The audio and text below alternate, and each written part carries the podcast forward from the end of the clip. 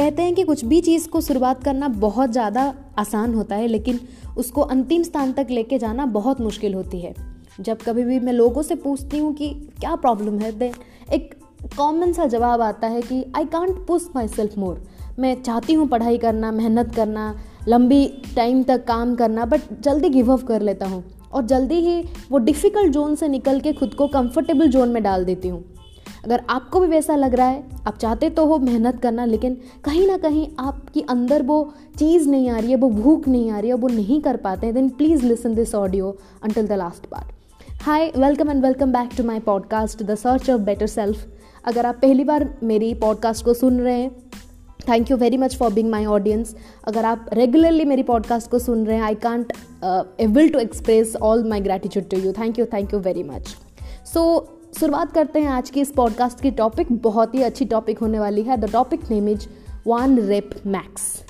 one rep max R P repetition one repetition max ये concept क्या है? इसके बारे में हम ज़रूर डीपली समझेंगे इसको। ये कॉन्सेप्ट की शुरुआत मैं फिटनेस के एंगल से करना चाहूँगी।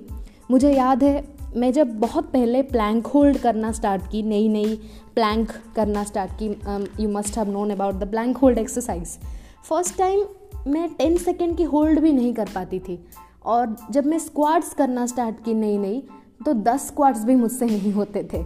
मैंने अपने आप से ये बोलती रही कि हर दिन चलो दस एक सेट और लगाते हैं, या फिर दस सेकेंड और प्लैंक ज़बरदस्त I started holding myself और दस पंद्रह दिन के बाद यही मैंटेलिटी के साथ मैं जब करने लगी I realise that ten second का प्लैंक हो या फिर वो टेन टाइम्स का स्क्वाड्स हो now they don't they are not big task for me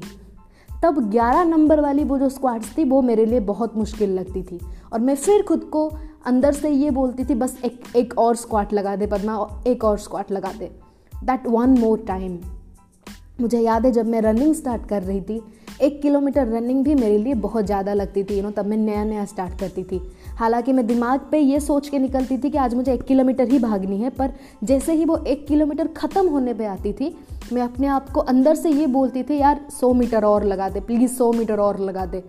With this consistency with this mentality I keep on saying myself और मेरी स्टेमिना धीरे धीरे बढ़ती गई। दो किलोमीटर, तीन किलोमीटर, चार किलोमीटर, पाँच किलोमीटर छः किलोमीटर पर डे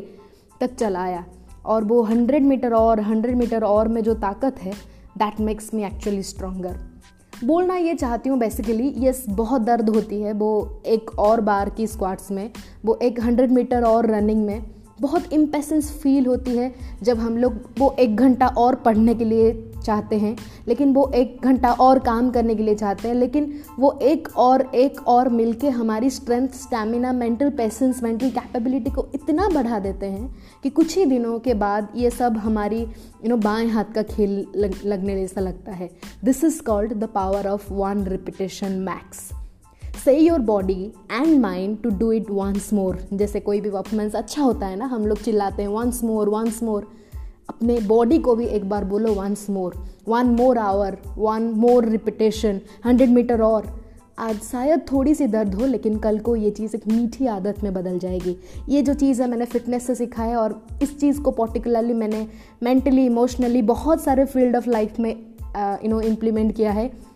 और डेफिनेटली मुझे बहुत अच्छी रिज़ल्ट मिला है। मैंने यही चीज़ को अपनी कम्युनिटी में सिखाई है, अपनी छोटी भाई बहनों को सिखाई है and definitely they are getting result in every field of life so one rep max is a powerful concept that you can apply everywhere push yourself for that one max definitely slowly slowly with the time you will get addicted to that and वो एक बार जो आपको आज तकलीफ़ देती है, कल को कुछ भी नहीं लगेगा it will be like your very easy task for you